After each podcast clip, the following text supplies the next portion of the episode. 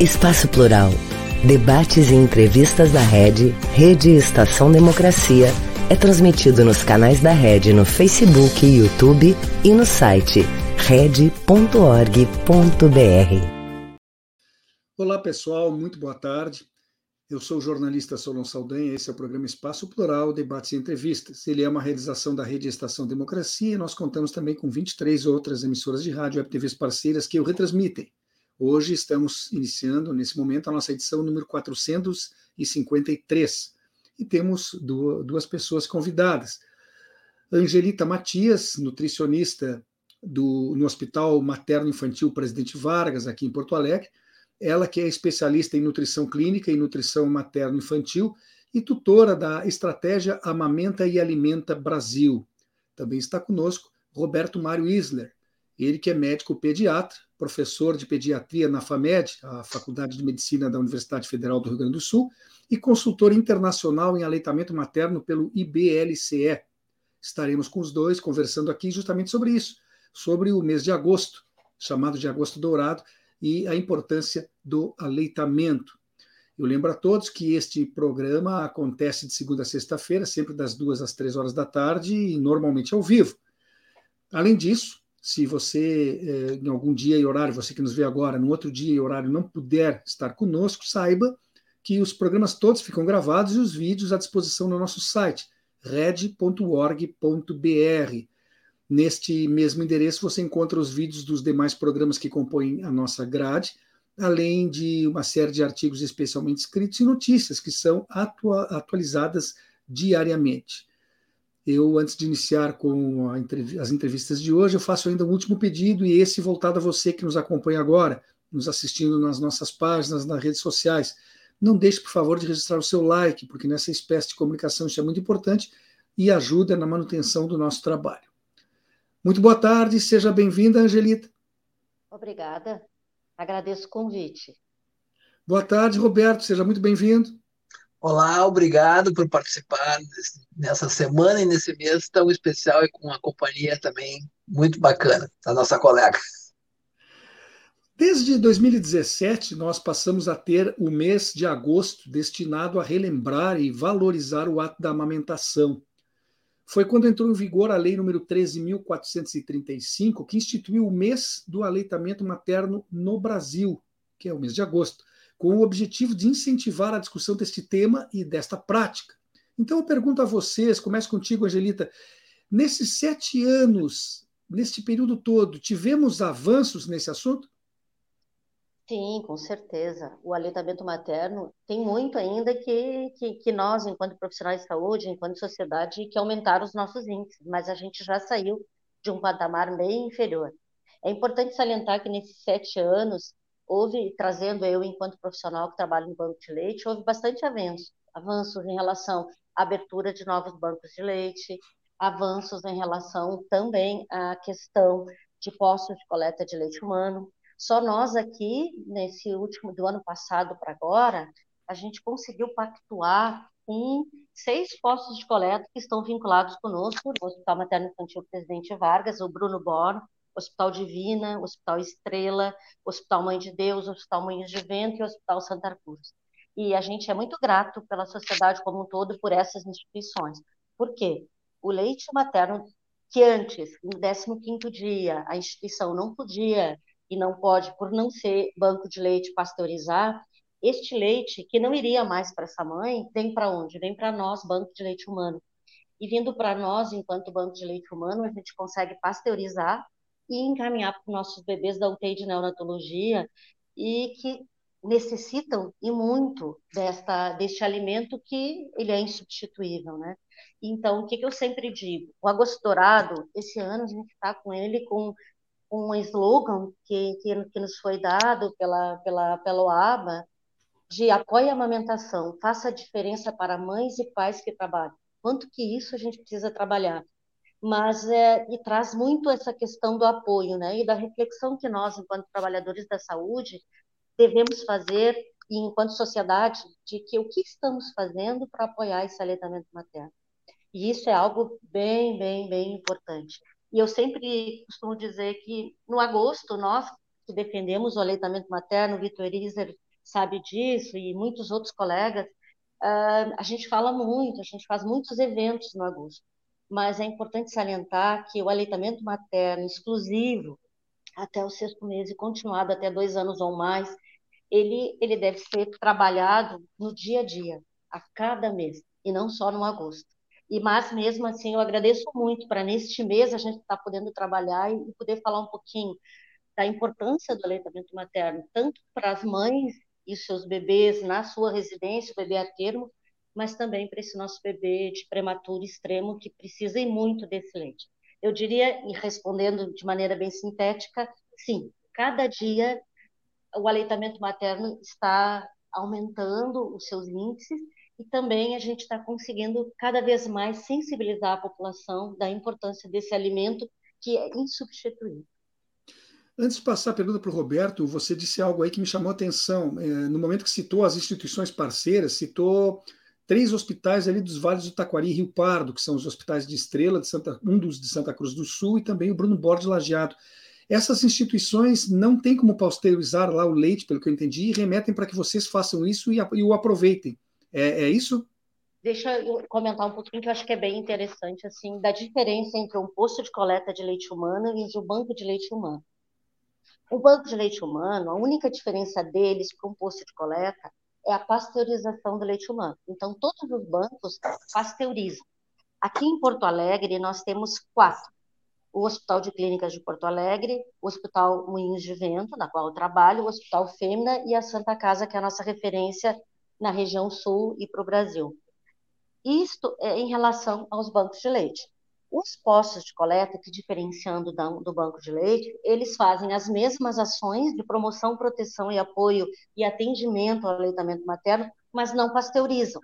O que, que significa isso? Não pasteurizar significa que o leite vai da mãe para o próprio bebê, dentro de 15 dias o que, que acontece e acontecia ou não tendo posto de coleta, né? O que, que acontece com os hospitais que não têm bancos de leite? Quando chega o 15º dia, esse leite, por orientação da rede brasileira de bancos de leite, ele precisa ser pasteurizado ou desprezado. Os hospitais que não têm banco de leite, no 15º dia, desprezavam esse leite, por orientação de vigilância sanitária e por orientação da, da, da RDC 171 e do Ministério da Saúde, que é quem nos coordena, a Rede Brasileira de Bancos de Leite. O que, que acontece quando esses hospitais vinculam um banco de leite? Eles, ao invés de desprezar, eles nos encaminham esse leite excedente, esse leite que não vai ser mais usado. E uhum. nós, enquanto banco de leite, pasteurizamos, e esse leite pasteurizado vai para onde? Vai para os bebês com prematuridade extrema né, da UTI de neonatologia. Então, são parceiros nossos. Uhum. O que, que acontece com os hospitais que são mais distantes? Tá? Uh, esses três, por exemplo, que não estão em Porto Alegre. A gente tem uma rede e a gente. Porque o que, é importante? Falar a mesma linguagem, seguir as mesmas pro protocolos e os mesmos POPs, seguir todas as orientações da rede brasileira de bancos de leite. Então, nós, enquanto instituições, posto de coleta e banco de leite, seguimos então, quando eles são nossos postos de coleta, nem sempre, geralmente esses hospitais são um pouquinho menores em número de leitos e de UTI eh, de, UTI de neonatologia. E geralmente o leite é que, é, que, eles, que eles administram é só para os seus bebês dentro do seu hospital. Se por acaso estiver leite excedente, se eles tiverem leite excedente, eles transportariam para nós, banco de leite. Só que para transportar para nós tem toda uma orientação da rede brasileira de bancos de leite, porque tem que ser carro exclusivo, tem que ter controle de temperatura. Esses três hospitais do interior agora, neste momento, eles não estão nos, nos transferindo leite, mas estão conosco, fazendo todas as ações de aleitamento materno, reatualizando e agregando as ações de proteção, proteção ao aleitamento materno, rediscutindo rotinas e POPs para que esse alimento, esse leite humano, né, esse leite materno retirado no posto de coleta, chegue ao bebê da, da instituição deles com todo rigor que é necessário para que chegue, claro. uma cadeia de frio, por exemplo, com todo o rigor de cuidado que a vigilância sanitária nos orienta. Os hospitais aqui de, de Porto Alegre vinculados conosco, nós, enquanto banco de leite, vamos até a, a instituição. Ele entra em contato conosco e diz: tenho leite para ser pasteurizado para vocês. A nossa instituição, Presidente Vargas, nos libera o carro. Nós vamos duas vezes na semana até um desses três hospitais e recolhemos esse leite doado, né, esse leite humano doado, e pasteurizamos e usamos para os nossos bebês da UTI de neonatologia. De maneira muito Sim. sucinta, para que possa se entender a diferença entre um e outro, seria esse. São parceiros muito queridos, que a gente já começou a fazer trabalhos muito integrados no Divina, no Mãe de Deus, no Moinhos, no Mãe de Deus, essa semana fomos para lá inaugurar o posto de coleta, no Divino agora na Gostorado já fizemos ações juntas, então a gente passa a tentar, né, cada vez mais falar a mesma linguagem enquanto instituição, lembrando sempre que independente de ser um hospital privado, independente de ser um hospital 100% SUS, que o presidente Vargas é, o que a gente quer é aumento dos nossos índices de aleitamento materno, não só para o Rio Grande do Sul, mas para o Brasil. E é o que a gente quer que as nossas mães possam cada vez mais poder ofertar o aleitamento materno exclusivo até o sexto mês e continuado até dois anos ou mais. Então, essa é a nossa bandeira. É a Sim. bandeira de apoiar e de proteger o aleitamento materno.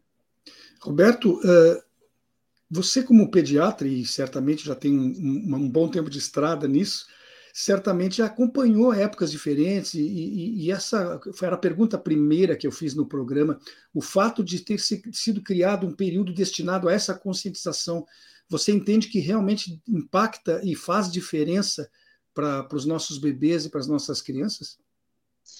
Bom, uh, com certeza, e, e assim, né, reforçando né, o que a, a Angelita falou, é, que, que, a gente tem que trabalhar todos os dias da amamentação, e, mas esse mês é o mês, né, e a Semana Mundial do Aleitamento Materno, então é uma coisa bacana, porque enquanto nós estamos aqui falando com tanta gente que está conectada conosco aí, em vários lugares do Brasil. Uh, uh, alguns eventos semelhantes estão acontecendo em outros países ao mesmo tempo, então dá a ideia né, de que isso também é uma atividade global né, em prol da, da qualidade de vida da, das pessoas, das crianças, para iniciar uma vida mais saudável.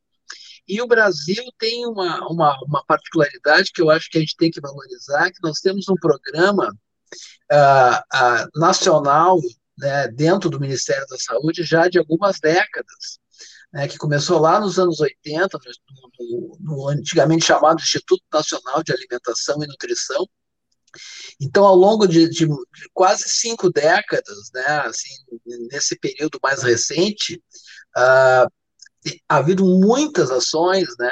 Essa da, da, questão do banco de leite humano, dos protocolos de, de, banco de leite, a iniciativa Hospital Amigo da Criança, Bebê Canguru, o, o, esses dias nacionais de doação de leite, o Agosto Dourado. Então, uma série de ações, né, tanto a nível federal, quanto estadual, quanto municipal, que tem sido feito ao longo dessas, dessas décadas e que sim, né, uh, resulta num impacto em termos de prevalência de aleitamento materno, como, como a Angelita falou, que é o nosso mantra, aí, se possível até seis meses leite materno exclusivo, e depois com a introdução da alimentação complementar, manter o aleitamento por dois anos ou mais. É evidente que a gente ainda não está contente com os nossos índices, né? A gente ainda está aquém do que a gente gostaria, né? E isso tem a ver com uma série de fatores que a gente fala todos os dias, ao longo de anos, na, quando a gente está tentando falar de incentivo do aleitamento materno. Que começa no pré-natal, né? então, assim, o atendimento ao, ao recém-nascido, as práticas hospitalares, até porque hoje a grande maioria dos partos em todo o Brasil ocorrem dentro de hospitais, então é um lugar que, que, que tem sido assim é, focado em termos de, de cuidado, então assim capacitar equipes para serem acolhedoras com as mães, né? Tem a, a chamada primeira hora pós-parto, hora de ouro também, né? Que se oportuniza o bebê ficar com sua mãe, se o bebê nasce em boas condições e a mãe estando bem também, que já tem estudos mostrando o impacto que isso tem em, em, em mortalidade neonatal. Né? Uh, então, assim, uh, é uma série de ações né, que, que tem um período de maior e menor intensidade, mas são ininterruptas ao longo de décadas, e a gente pode ficar muito orgulhoso de que esse programa existe. Existe toda uma comunidade, como a Angelita falou, que, que trabalha com brilho nos olhos há muitos anos, né, e, e diuturnamente, né, e que certamente tem um impacto né, uh, em termos de qualidade de vida. A gente não pode desistir, não pode arrefecer. Né? A questão dos bancos de leite é parecida com as dos bancos de sangue, nós precisamos de doadores. Né? Então, em outubro, por exemplo, é o dia, dia Nacional de Doação de Leite. E isso a gente também já sabe que tem uh, impacto na, no, nos cuidados dos recém-nascidos uh, prematuros em unidades neonatais intensivas, né? Então, assim, há muito que fazer, né? É, por exemplo, esse problema que a Angelita falou de, de, limitação de processamento de leite, que tem que ser, às vezes, deslocado para grandes centros, né? Então, assim, regionalizar esses bancos de leite, regionalizar esses locais de pasteurização para centros maiores de referência. Então, assim, tem muitas frentes para a gente continuar trabalhando melhorar a atenção do pré-natal, melhorar a atenção dos cuidados do recém-nascido, e certamente, né, falando aqui, puxando a brasa para o meu lado, a Sociedade Brasileira de Pediatria também incentiva demais, então qualificar os, os, os pediatras, né, e as enfermeiras, e as nutricionistas, e a todos envolvidos na atenção na, na, do, do binômio mãe-bebê e da, do pai, ou da companheira, enfim, da família, né, para que a, amamentação aconteça de uma maneira bem uh, favorável, que inicie bem e se continue por tempo que for possível, ou quando a mulher assim o desejar. Então, assim, a gente fica muito feliz de estar podendo falar sobre esse assunto nessa semana. E, e assim, continuar falando isso ao longo do, de todo o ano, diuturnamente, diariamente, né? E então, oportunidades como essa a gente não pode perder né? Sempre lembrando que a gente tem que escutar a mãe, apoiá-la, incentivar a rede de apoio, companheiro, a companheira, a família, né? porque assim não se. Obviamente que não se, se limita só à humanização dentro do hospital, porque depois que a coisa que a mãe vai para casa com seus bebês, é aí que a coisa começa, as dificuldades eventualmente acontecem, não a gente está tá preparado para ajudar essa mãe a superar essas dificuldades e manter o aleitamento que a gente sabe por inúmeras pesquisas de, de, de, de grande uh, número de, participantes dos impactos que isso traz na qualidade da saúde das crianças. Sem dúvida. Roberto, eh, eu, eu já tenho cabelo branco, estou vendo que você também tem, e lá no passado, na época dos nossos pais, nossos avós, me parece que não existia sequer discussão sobre o fato das mães amamentarem seus filhos, era uma coisa natural. Mesmo que elas não tivessem o conhecimento científico para entender na plenitude as vantagens de ser bebê amamentado, elas faziam isso com naturalidade. E a gente sabe até que não é o mais apropriado, mas em comunidades menores não era incomum que mães amamentassem umas aos filhos das outras, né? E depois nós tivemos um momento como se fosse modernidade, entre aspas, em que isso foi reduzindo. Eu queria saber por que, que isso aconteceu, porque as mulheres começaram a trabalhar fora, porque houve algum, algum medo de dano estético, por que, que houve uma retração ao longo do tempo, no sentido de que me, menos mães continuaram amamentando seus filhos por mais tempo? Essa é uma ótima pergunta. Eu vou falar a minha opinião, depois a Angelita uh, comenta sobre isso, mas assim, uh, a espécie humana, 140 mil anos, 150 mil anos, o Homo sapiens, né, sempre amamentou suas crias, né? Mas assim, o ato de amamentar não é simplesmente biológico, ele é um, um evento que é social, é cultural, né? Dá até para dizer que político também. Mas, enfim, ah, no século XIX, especialmente né, né no século XIX, muitas mudanças aconteceram em termos de conhecimento humano, desenvolvendo a microbiologia, né, a bacilo de Koch, Pasteur, início das vacinas, uh, e, e também um, impactou no nosso caso, no aleitamento materno, a, a vulcanização da borracha, a, a produção do leite em pó, né, a industrialização do leite a partir do leite de vaca, então se criou um produto vendável e lucrativo né, ah, para se vender. Né? Então, é, isso também é, é começou a, a, ao longo do século XIX e do século XX a entrar dentro da formação profissional, né? Tentando mostrar que esse, essas fórmulas teriam, né, uh, seriam melhores em termos de, de, de qualidade de, de alimento para os recém-nascidos e para as crianças. Então, assim, houve realmente um declínio, né, principalmente né, ao longo do, dessas décadas, no século XX, recentemente, muito grande da, das práticas. Não existe, o alojamento conjunto, que hoje é uma prática comum das mães ficarem com seus bebês, né, nos anos 50, por exemplo, quando eu nasci na, na Beneficência Portuguesa, no final dos anos 50, as, à noite se recolhiam os bebês para as mães descansarem, né?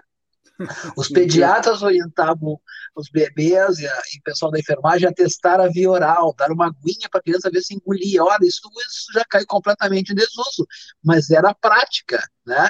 Se distribuía amostra grátis para as mães de, de formas infantis da saída dos hospitais e isso era dado indiscriminadamente. Até que nos anos 70, né, ah, se começou a falar sobre uma desnutrição comerciogênica, né, causada pela influência da indústria de alimentos infantis, especialmente nas práticas de alimentação das crianças. E teve uma publicação em 74, que é muito famosa, chamada The Baby Killer, o matador de bebês, uma reportagem sobre a distribuição de leite em pó, especialmente nos países desenvolvidos, na África e Ásia. Houve uma denúncia de um repórter, esse livro é disponível até fácil de achar, mostrando que as, as empresas eram responsáveis pela morte de crianças né, nesses países pela, pela propaganda indiscriminada e distribuição de fórmulas infantis gratuitamente.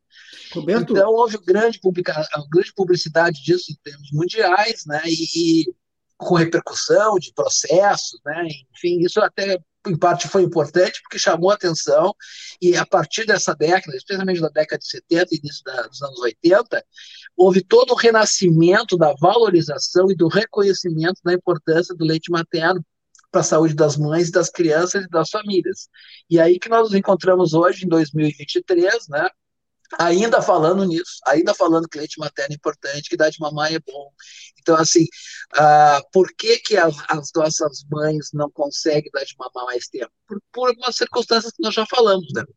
falta de conhecimento, falta de preparo, falta de apoio, né? Uh, falta de incentivo, né? Tem a questão ainda que nós já temos algumas limitações da atuação da indústria de alimentos infantis. O Brasil também tem um certo pioneirismo de adotar a norma brasileira a partir do Código da Organização Mundial de Saúde, chama NBCAL, norma brasileira de comercialização de alimentos infantis, bicos e mamadeiras. Então, assim, isso tem uma força de lei para limitar a ação dessas empresas, que os lucros são bastante grandes, né? E a gente briga bastante com isso. Então, assim, a formação de pessoas, fazer a cabeça dos profissionais de saúde, né, das, desde a, das instituições, qualificar o pessoal no atendimento e depois nos ambulatórios, tanto na rede, rede privada quanto na rede pública, para apoiar as mães para poderem né, seguir adiante. E assim, só deixar o gancho para a gente continuar falando, já que o, o mote, né, o tema mundial desse, dessa, dessa dessa semana é, é, apoio às mães e pais que trabalhem para promover o aleitamento materno, e tu falaste da volta ao trabalho. A volta ao trabalho não é o fator mais importante para a interrupção da amamentação. Por outro lado, né, uma atitude positiva, estrutural, simpática, de apoio à mulher que trabalha fora, porque a mulher que não trabalha fora, trabalha em casa, cuida dos filhos, cuida da casa, administra o lar, com horas que não são remuneradas, né?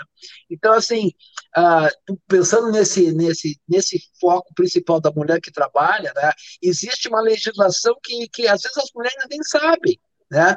As empresas, por exemplo, que têm mais de 30 mulheres acima de 16 anos em período fértil, deveriam ter uma sala para amamentação. Isso é uma política pública que está tentando se implantar no Brasil, de ter um local adequado, né?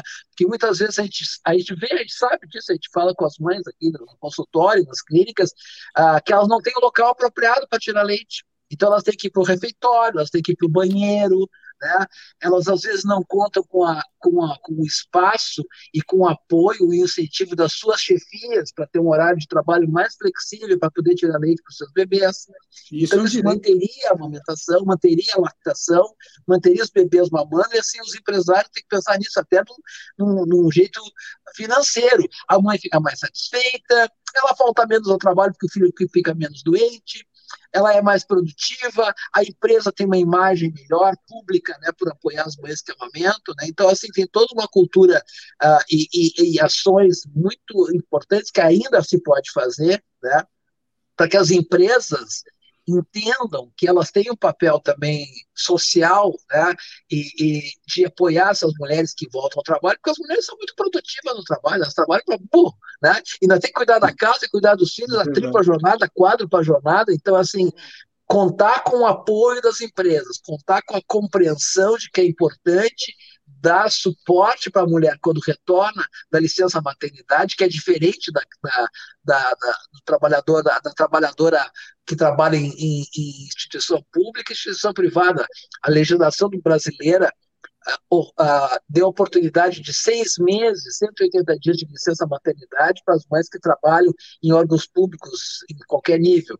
Nas empresas que, que são regidas pela CLT, os contratos de trabalho, ela tem quatro meses de licença maternidade. Meses. Eventualmente, as empresas têm alguma, alguma incentivo fiscal, a empresa cidadã, de manter a, a, a, licença maternidade até o sexto mês. Então, assim, ainda tem muito para a gente fazer, ele pegando o gancho desse, desse ano, né? Que é apoio à mãe e o pai que trabalham, porque o pai tem só cinco dias de licença maternidade, e é cinco dias corrido. Então, se a criança nasce no sábado, domingo ele já tem o dia de licença que está contando a licença paternidade, e muitas vezes é o pai, o companheiro ou a companheira, né? Que a mulher pode contar em casa nesses primeiros dias para poder começar as coisas a acontecer de maneira mais favorável. Uh, Angelita, esse caso que o, que o Roberto citou, creio eu, pelo meu conhecimento, puxando aqui na minha memória, é que foi da maior multinacional de alimentos do mundo, né? uhum. né? uma empresa que surgiu na Suíça, todo mundo tem algum produto dela em casa, e que a, ela se defendeu dizendo que o problema não era o seu leite em pó, e sim a, a água que era, que era usada é. para uh, depois preparar a solução, né? Mas escuta, é, te pergunto, é, parece piada a gente acreditar que alguma coisa produzida industrialmente a partir de um leite de vaca tenha superioridade a uma questão biológica que é natural e que vem com a, com a mãe, né? Isso é tão é. absurdo quanto aquele outro, aquele outro mito do, do leite fraco, né? O leite Exato. fraco é uma coisa. Você já deve ter ouvido falar muito nisso, né, Angelita? Nós fizemos aqui grupos de, de pré-natal de alto, no, no, pré, no nosso pré-natal de alto risco e grupos de gestantes. E uma das perguntas que eu faço é do que, que é feito uh, a fórmula, né? E elas não sabem que a fórmula é feita de leite de vaca. E aí eu, eu questiono, e por que, que vocês acham que a, que a fórmula, uh, para quem que é feito, para que, que serve a fórmula infantil. A vaca. Daí, quando se chega à conclusão que é leite de vaca, que a população não sabe que a fórmula é feita de leite de vaca, eu questiono o seguinte: quantos quilos nasce um bebezinho, um terneirinho, e quantos quilos nasce um bebê? E aí, e aí, porque com a falsa ideia de que o leite que, que eu alimento meu bebê de três em três horas e de três em três horas ele não eu fico com mais tempo então esse leite e existe isso na, na população de que como eu, alimento de três em três horas, ele é mais forte, ele é melhor, e a gente precisa desconstruir isso com a sociedade. E isso é algo que está muito presente, eu vejo isso no meu dia a dia. Não sabem que é feito leite de vaca, não sabem que o leite de vaca tem uma composição fixa, né? tem várias no mercado, e que o leite materno é bioespecífico é espécie específica, o que a gente chama. Significa que o leite materno não pode ser, não pode ser pela a indústria, jamais vai conseguir imitar, fazer a composição do leite materno, porque a composição do leite materno muda na mamada, durante o dia, de acordo com a dieta da mãe, então, e mais, de acordo com a necessidade do bebê. Uma mãe que produz um leite materno, né, com um bebezinho prematuro, é totalmente diferente do leite materno de um bebê de um mês, dois meses e três meses. Então, isso a indústria não, não conseguiu, não consegue, não conseguiu, não vai conseguir uh, fazer copiar. Né? Não, e convenhamos, então, deve, existe uma diferença biológica gigantesca entre uma mulher e uma vaca. Né? Não, é, a, exatamente, a composição é. é. totalmente diferente. E aí, claro. quando a gente começa a trazer para repensar o processo de. E o Elisa traz, trouxe muito bem do porquê do desmame, a indústria, a gente não pode, no, no Agosto Dourado, falar o quanto a indústria visa lucro, né? e o quanto a indústria nos auxiliem muito para o desmame precoce. Né? Porque mesmo essa mulher que volta ao trabalho, ela pode continuar amamentando. Ela precisa de orientação. Ela precisa que a gente e não só de orientação, apoio. Eu, enquanto mulher, a gente que é mulher, eu me coloco nesse papel. A gente sabe e o Isler trouxe super bem o quanto é difícil. A gente trabalha fora e volta para casa e continua a nossa jornada noturna trabalhando, né? E o quanto hoje em dia a mulher ou a pessoa que amamenta ou o companheiro, quem está amamentando esse bebê, o quanto isso é difícil. A mulher trabalhadora que amamenta, esse programa DMTA do Ministério da Saúde, é um programa maravilhoso, mas muito pouco ainda é, indústrias, mesmo com todas as vantagens que elas podem ter, nós temos poucas, poucas indústrias querendo fazer parte desse processo. E aí também precisamos mudar a ideia de que, e o Isler traz muito bem, de que a mulher que trabalha amamentando seu bebê, podendo esgotar o seu leite em um espaço adequado, uma mulher, ela trabalha mais tranquila, ela tira menos atestado médico, é uma mulher que está mais feliz, que produz mais. Então, é uma pena que a indústria ainda não tenha se dado conta de que é bem pelo contrário, é permitindo que esse, que esse tempo de licença maternidade seja ampliada, não só para a mulher, mas também para o pai, ou para o companheiro é ou para a companheira. A gente precisa é que a empresa, também. Como? A empresa, Angelita, me parece que ela raciocina em termos de número de horas e não em termos de qualidade de trabalho prestado nas horas em que o funcionário lá está, né? Eu queria pedir para vocês um pouquinho de paciência, nós temos um intervalinho agora, já está na metade do programa, é coisa de um minuto e nós já retomamos com a nossa conversa. Um país sem serviço público, sem concurso público, dependendo de nomeações políticas. Já imaginou? É o que pode acontecer com a aprovação da reforma administrativa a Durga Sindical, em defesa dos professores e da educação pública e de qualidade.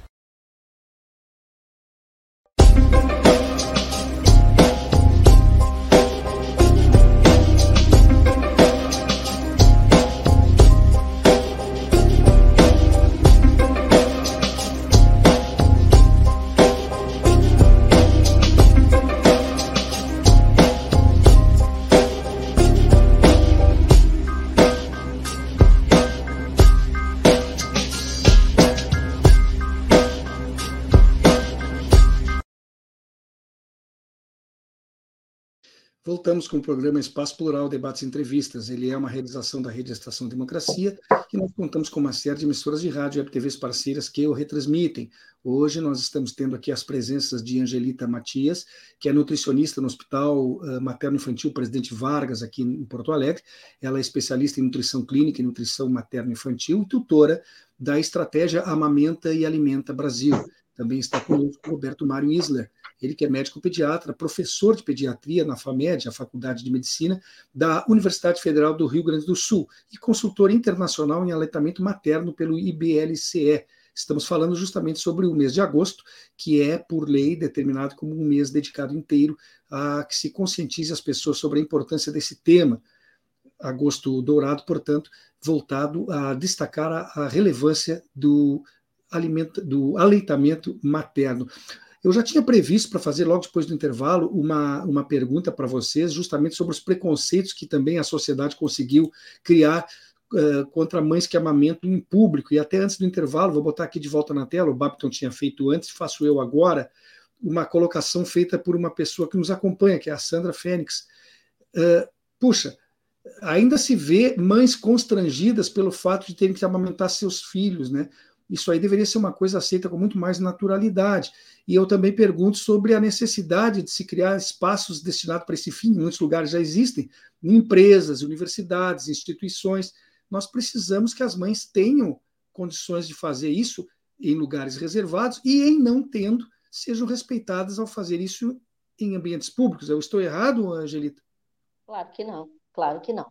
Eu acho que a gente tem que é, respeitar o desejo da mulher, né? Se para ela é tranquilo amamentar em público, nada deveria impedi-la. Se ela se sente constrangida por questões culturais de não fazê-lo, então que estivesse esse espaço. Mas é importante que se discuta essa questão, porque no carnaval ninguém acha estranho a mulher estar com as mamas de fora. Enquanto Verdade. que pra, na hora de amamentar, elas se cobrem toda porque se sentem constrangidas. É um direito amamentar a qualquer momento e em qualquer lugar. E isso eu acredito que nós, enquanto mulheres, e a mulher e a sociedade como todo, e as políticas públicas, têm que ser, têm, que devem, então, devem trabalhar. É uma pena que a gente precise da lei para que isso ocorra. Mas, infelizmente, eu, daí isso é uma opinião pessoal, se, se não se consegue, através de todo um trabalho que precisa com a população, a lei deve existir.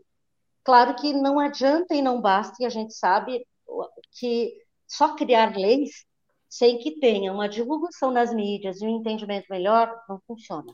A lei é bonita para o livro, né, para ser tratado, se ela não é posta em prática. Então, eu acho que é importante, enquanto eu vejo isso enquanto mulher, enquanto mulher que atende mulher, de que é importante que as leis existam, mas é também importante que a sociedade como todo trabalhe esse direito e entenda que é um direito. É, e veja que às vezes as mulheres se constrangem, mas muitas vezes elas são constrangidas por terceiros. Isso é pior ainda, porque é uma agressão. É, é ela pode estar se sentindo bem e alguém, sabe-se lá por que cargas d'água perto dela não se sente bem com algo que não deveria ser de sua competência pensar ou avaliar. Né?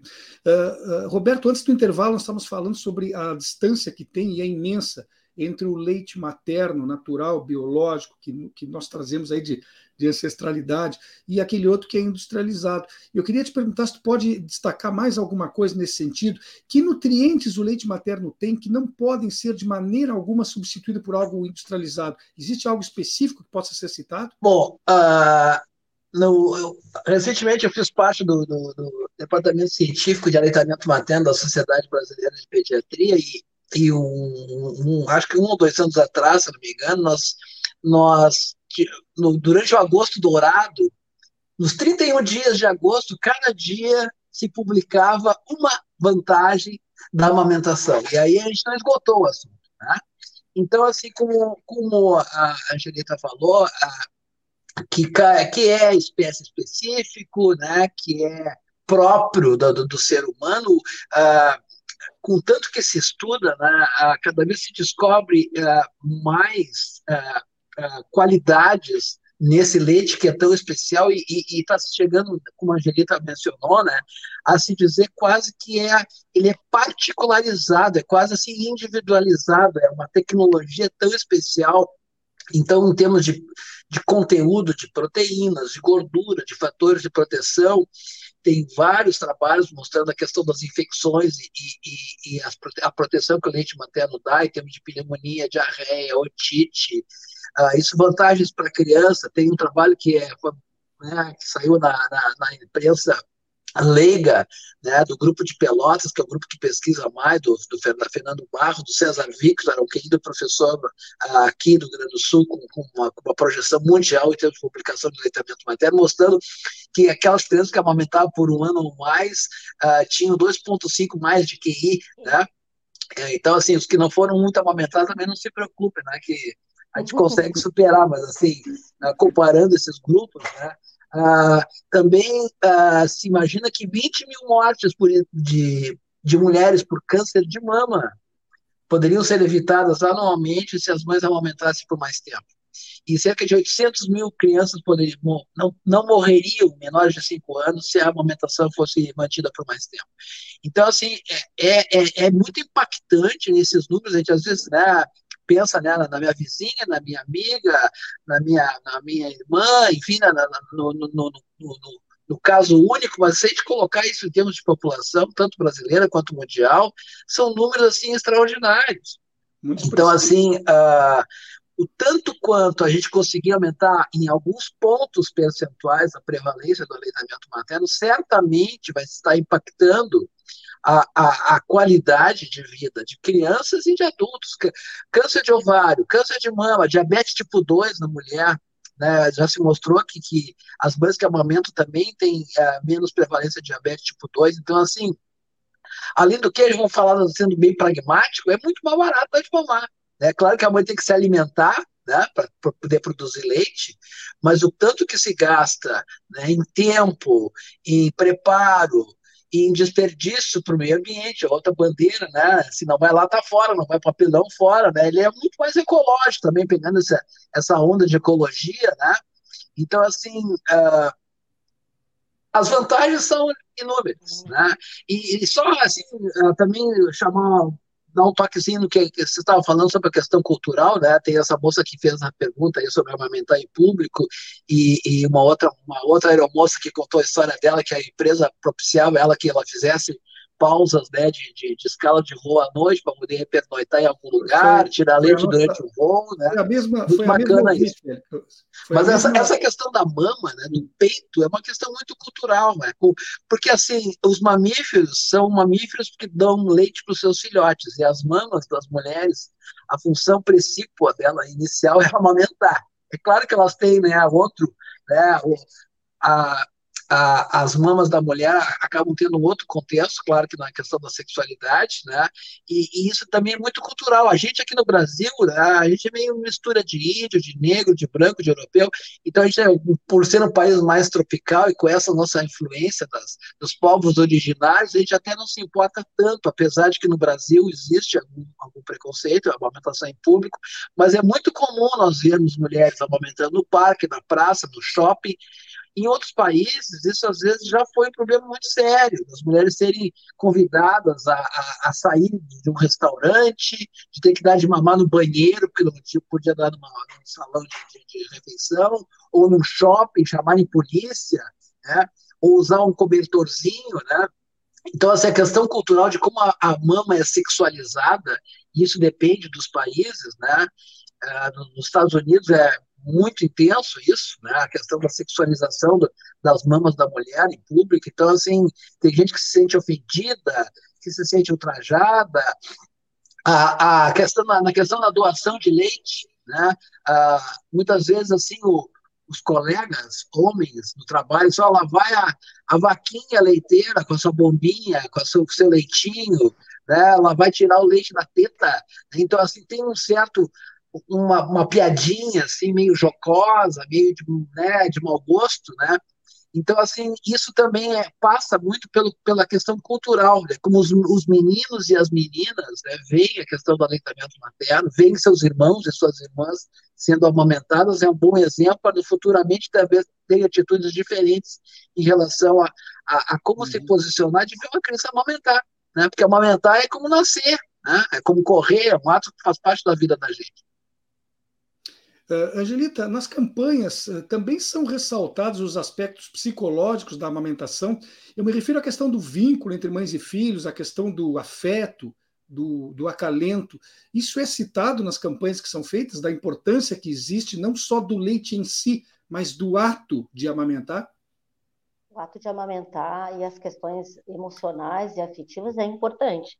Eu posso trazer pela experiência que a gente tem aqui enquanto instituição que muitas vezes a, a gestação não foi planejada e quando a gente faz o pele a pele na primeira hora ou pele a pele lá no alojamento conjunto, esta mãe, mesmo a mãe que não tinha o desejo de ter esse bebê, ou em alguns casos, porque a gente é um hospital de, de, de risco, então a gente tem muitas situações em relação ao pré-natal de alto risco, o que, que a gente percebe? Que vincula imediatamente, mesmo a mãe que vai deixar para doação mãe que não, por algum momento, motivo, não vai levar o seu bebê, e a gente tem esses casos aqui no hospital, por opção dela, por abuso, etc., é, que venham até nós. Eu, o fato de fazer pele a pele, o fato de eu colocar na mama, o fato de eu olhar, da, eu mãe, eu mulher, né?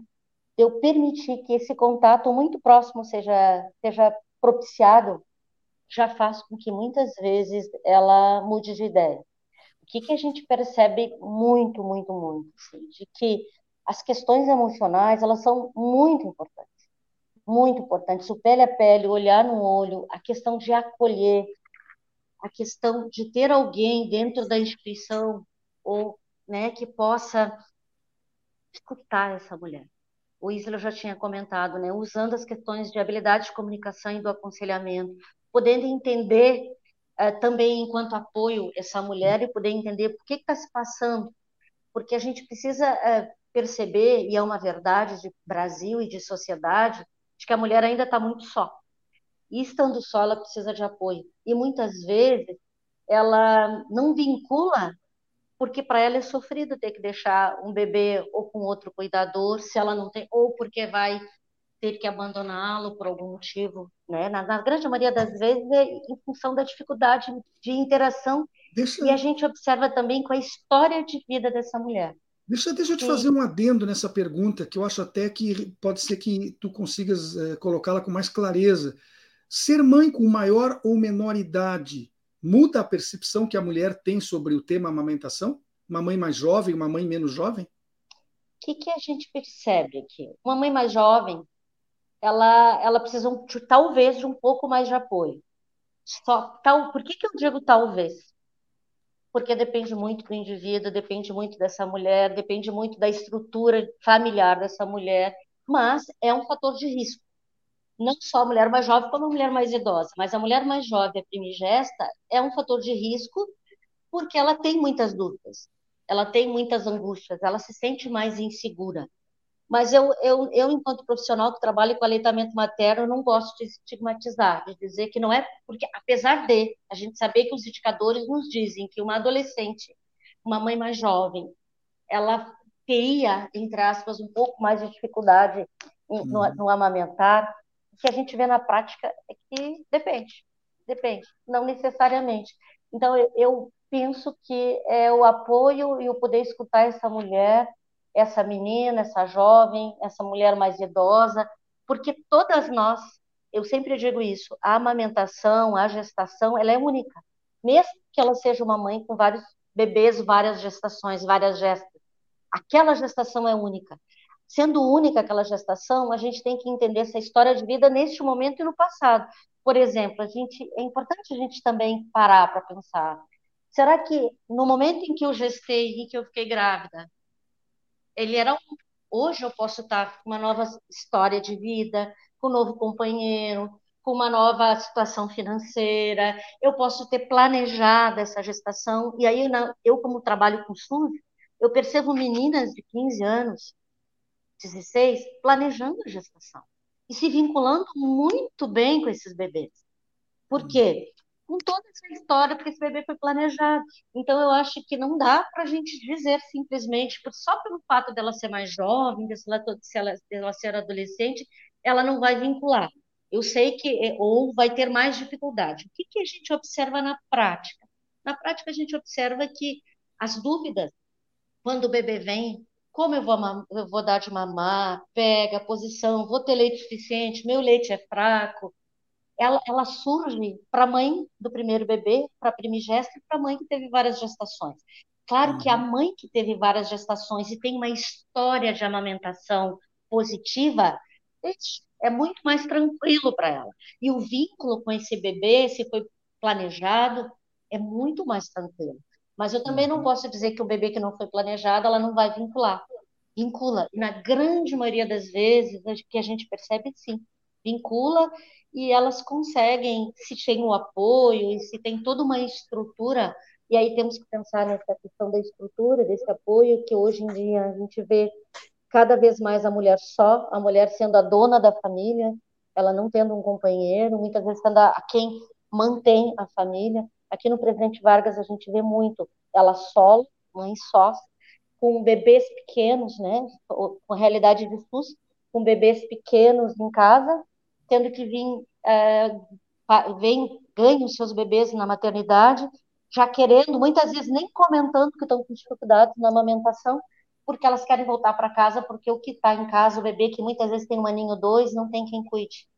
E aí sempre sobrecarregando e recaindo para a mãe que não vinculou, ou porque tá, tem questões eh, psicológicas e emocionais. Sim, a gente sabe que tem a questão, depois o doutor pode estar comentando, o Isler pode estar comentando, das questões da, da, da depressão pós-parto, que ela é real, que ela existe, e que muitas vezes, o blues, né, puerperal, e que muitas vezes nós trabalhadores deixamos passar e não conseguimos estar capacitados tecnicamente para fazer esse diagnóstico, ele também existe, e ele precisa ser olhado e precisa ser discutido enquanto sociedade, sim, enquanto profissionais de saúde, sim. Roberto, a, a, questão imunológica, nós já discutimos aqui, se sabe, é algo muito importante a ser considerado. E pelo leite materno, a mãe transmite anticorpos e ajuda na manutenção da saúde do, dos seus filhos, também já falamos aqui. Mas existe também o contrário, doenças que podem ser transmitidas pelo leite materno, como o HIV. Uh, provavelmente não seja esse o único. Nos fale um pouco sobre essa situação e como ela tem que ser enfrentada. É, é uma boa pergunta, porque a, questão do HIV nos trouxe essa, esse, esse problema, né, que, que é uma das, das poucas contraindicações absolutas do aleitamento materno. Uhum. Né? Então, aí a gente tem uma situação de que a mãe tem o bebê, né?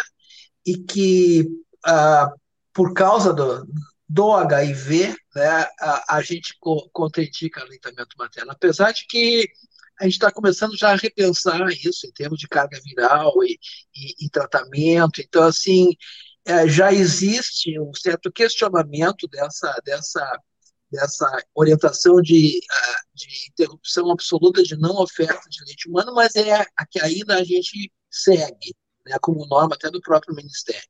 Né? Mas, assim, a, a, outra doença é a hepatite B, né, que é, a, se o caso a mãe tiver hepatite B durante a, a, a gravidez, né, essa criança, ao nascer, né, todos recebem, mas recebe a vacina da hepatite B e recebe também um composto mais ativo, uma imunoglobulina contra a hepatite B nas primeiras 12 horas depois do nascimento. Mas de modo geral, são essas as principais, né? A gente pode testar para outras coisas, mas assim, tuberculose por si só, né? A mãe com tuberculose no momento do nascimento uh, não é uma contraindicação se a mãe tiver ainda expelindo, né, bacilos, né? A criança tem que tomar uma medicação de ah, profilaxia. Mãe com varicela, com catapora ativa ao nascer, o isolamento do pele a pele, se a mãe ainda está com lesões uh, lesões a, a, agudas né, de varicela, uh, e tem outras doenças que são chamadas doenças congênitas, toxoplasmose, citomegalovírus, que é muito comum. Né, então, assim, isso não seria uma contraindicação absoluta para o aleitamento materno. Né, então, assim, as doenças da mãe que contraindicam a amamentação são muito limitadas, e, e, nessa, nessa lista, realmente, a mais significativa é, é o HIV que ainda, né, como eu disse, a gente está começando até a repensar essa orientação, porque isso vem junto com uma série de outras coisas, né, em termos de, de gestação e, e, e, e, cuidado da criança. Né. Então, o Estado até fornece né, formas infantis para quem né, não tem condição de comprar, no caso da interrupção do aleitamento. Né. Mas esse é, um, é uma questão que, que, que, que aparece é presente e a gente tem que lidar. É, só lembrando que a Angelica falou várias vezes, e é importante assim que a gente não encerre ah, sem falar de que, primeiro, sempre haverá alguma coisa boa, sempre haverá motivo para elogios. Né? Então, assim, ah, se a mulher deu de mamar por dois meses, por três meses, quatro meses, ótimo, meus parabéns. Né? Então, sempre haverá algo positivo. Tá? E o acolhimento, né, que é uma é, essa empatia, né, porque ah, como a gente estava falando antes do ato de amamentar, que não é simplesmente uma, uma transmissão de, de nutriente, é todo o entorno de contato pele a pele que vocês falaram, de participação da família, do, da, da, comunidade, das avós, né, que nós não falamos, né, que, que muitas vezes é, é a única pessoa, né, com que a mãe pode contar, principalmente nas famílias de mães mães uh, uh, single, né, mães individuais, que, que no Brasil a gente tem um grande número de famílias, especialmente na população de baixa renda, das famílias encabeçadas uh, por mulheres, né? Uhum. E aí também junta a outra situação que a mãe nessa situação e uma trabalhadora informal que não tem ainda né, a cobertura de, de, de, de, de previdência ou de, de, licença maternidade remunerada, que é um outro caso, né? A mãe que, sei lá, tem um filho ou dois, ela é faxineira, o marido, o pai da criança não está presente, mas ela, ela tem que voltar com um mês de idade para trabalhar, porque ela vai perder o dinheiro da, da, da dos trabalhos de, de que ela tem, ou eventualmente que ela faça em outro local. Então, essa é outra situação que a gente também tem que estar atento, porque uh, esse desmame, né, ou a dificuldade de amamentação nessas famílias assim, de mais vulnerabilidade, a situação é até mais complicada, às vezes uma questão do entorno, habitação, os cuidados, o acesso aos serviços de saúde, né? Então, assim, uh, é algo que a gente também tem que pensar né, em termos de promoção e apoio à, à mulher que, que trabalha no lar e fora, né? E, e, e, a rede de apoio, nesse caso, é realmente fundamental né, para poder que ela consiga manter suas atividades, né, e ao mesmo tempo cuidar bem dos seus filhos, que é o que toda mãe deseja, né? Uh, Angelita, nós temos aí um pouco mais de dois minutos, mas nesse curto espaço de tempo, e depois nós vamos destacar. A administração é boa, né? Como? Como, Roberto? Foi rápido, né, Isler? Aí eu gostaria de pedir doações aí enquanto Com certeza. Não, eu, eu, isso aí é o que eu ia dizer. Eu gostaria que cada um de vocês tivesse aí um, um pouquinho de tempo para no, no, sentido de destacar a importância de quem está nos ouvindo aí, que tenha condições de ser doadora, né? Como é que faz, como, aonde se dirige, como é que age. Se você puder dar essa, esse serviço do, do trabalho, é muito importante. Eu sempre brinco que eu vou para esses espaços falar de aleitamento materno, mas sempre com um segundo interesse, que é de captar doações, captar as doadoras. Né? Então, assim, hoje no banco, hoje a gente, aqui, tá hoje a gente, uh, nós contamos, contamos hoje, com dois litros de leite somente para UTI de neonatologia. É Pai, porque o, o, hospital, só um instante, o hospital Isso, Presidente Vargas, hoje, hoje eu, dia 10, tem dois litros de leite. Dois litros de leite pasteurizado de mãe doadora. E aí eu tenho leite para ser liberado, mais dois litros para ser liberado pela, pela, pelo laboratório, que a gente chama, né? Depois que, que é o que a gente pasteuriza o leite, ainda tem que aguardar outros exames laboratoriais. Em resumo, é muito. E é muito. E aí eu gostaria de aproveitar esse espaço para dizer: se a mulher tem leite excedente, está saudável, né? Está com seus exames e não, não tem, não ingere, não ingere nenhum, nenhum medicamento que contraindique a amamentação e ela pode entrar em contato conosco pelo telefone 3289 3334 que a gente orienta, está com leite excedente, doa leite materno. Muitas mulheres colocam esse leite fora. E para nós, um ml, o Isla já estava comentando, e em vários locais, uh, nas mídias, né, um ml é possível para já iniciar a alimentação, muitas vezes com prescrição médica, do bebê. Então, um litro alimenta 10 bebês da UTI de neonatologia. Então, é, o quanto essa doação é importante e o quanto faz isso uma rede de solidariedade poder doar. Então, eu gostaria de, de pedir muito assim que, que, tem mulheres com leite excedente nos escutando hoje que entrem em contato e não precisa ser somente com o presidente Vargas. Eu sempre levanto a, a bandeira para o nosso hospital que está realmente precisando com urgência, mas todos os bancos de leite do, de Porto Alegre também tem a mesma situação, um, uns com um estoque um pouquinho maior, uns um pouquinho menor, mas todos nós passamos pela dificuldade que é a doação de leite humano. Então, Olha, se tem esse eu... excedente, nos doe, por favor. Mas eu preciso que você repita esse número telefônico um pouco claro. mais lento, porque nem eu consegui registrar aqui. Vamos lá. Vamos lá. Telefone 3289 3334 é o telefone WhatsApp. Entre em contato conosco. A gente vai entrar em contato com a mãe, com a familiar, com a pessoa que deseja doar e vai fazer todas as orientações. E o que é bem importante, a gente vai na residência buscar. Na residência, esse morador de Porto Alegre. Mas não sendo morador de Porto Alegre, nós também somos uma rede. A gente indica daí para o hospital Santa Casa e Fêmea, que buscam na região metropolitana também. Muito bem, e, e, acredito eu que se alguém não, não quer fazer a ligação ou não pode, nas redes sociais também encontra, né? se inscrever ali, Hospital Presidente Vargas, vai descobrir os dados do hospital, o seu site, seu acesso, e ali escreve Banco de Leite. Eu tenho certeza que a Angelita vai ficar muito feliz. E oh, muitas crianças mais ainda. E os nossos Roberto, bebês de UTI também. Roberto, e a tua, a tua despedida, por favor? Eu reforço aí a, a, o pedido da Angelita, porque, como ela disse, essas gotas valem ouro. Tá? Então, assim, 10 ml, 30 ml, 50 ml. Então, assim, ah, isso, você, você imagina, isso tem um impacto no tempo que essas crianças ficam dentro das UTIs, elas vão embora mais depressa, elas têm menos complicação, têm menos cirurgia, têm menos sepse, todo mundo fica mais feliz, o Estado economiza. Então, assim, é, é muito valioso o seu leitinho que está sobrando, dá para o seu bebê, é o que a gente quer que aconteça, né? Incentivar e apoiar e acolher as mães do, na sua prática de aleitamento materno, volta ao trabalho, enfim.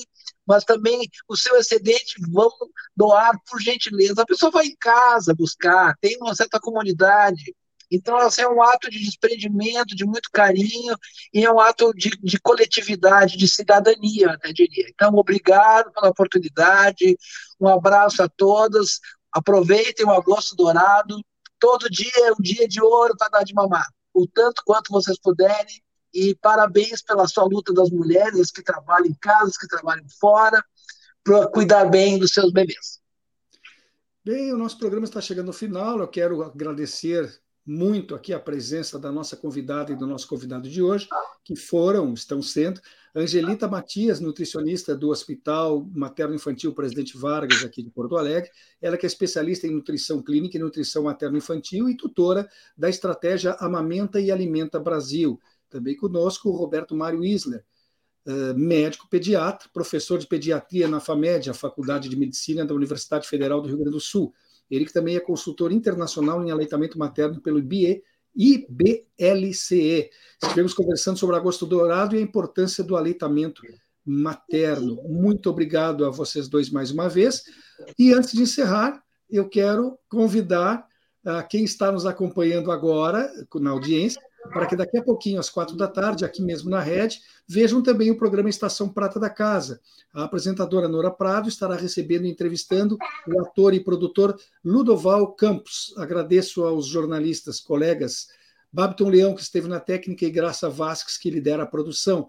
Concluo com meu muito obrigado a você que nos prestigiou com sua audiência até agora. Lembrando que estou aqui de segunda a sexta esperando por você às duas da tarde. Volte outras vezes, que estarei eh, com certeza aqui. E no mais, uma excelente quinta-feira para todos, forte abraço e até amanhã. Espaço Plural é exibido pelas redes sociais dos seguintes parceiros: CUT RS, Rede Soberania, Rádio Com Pelotas, O Coletivo, Rádio Ferrabras FM de Sapiranga, Coalizão do Movimento contra a Discriminação Social, Coletivo Pão com Ovo Jornal Brasil Popular e TV Caxias em sua página no Facebook e pelo canal 14 da NET Claro, Jornal Já Porto Alegre, Portal Litoral Norte RS e Terra Livre Rádio Web de Ulha Negra, Passo de Torres TV, para Desporto TV e Paideia TV em seus canais no YouTube.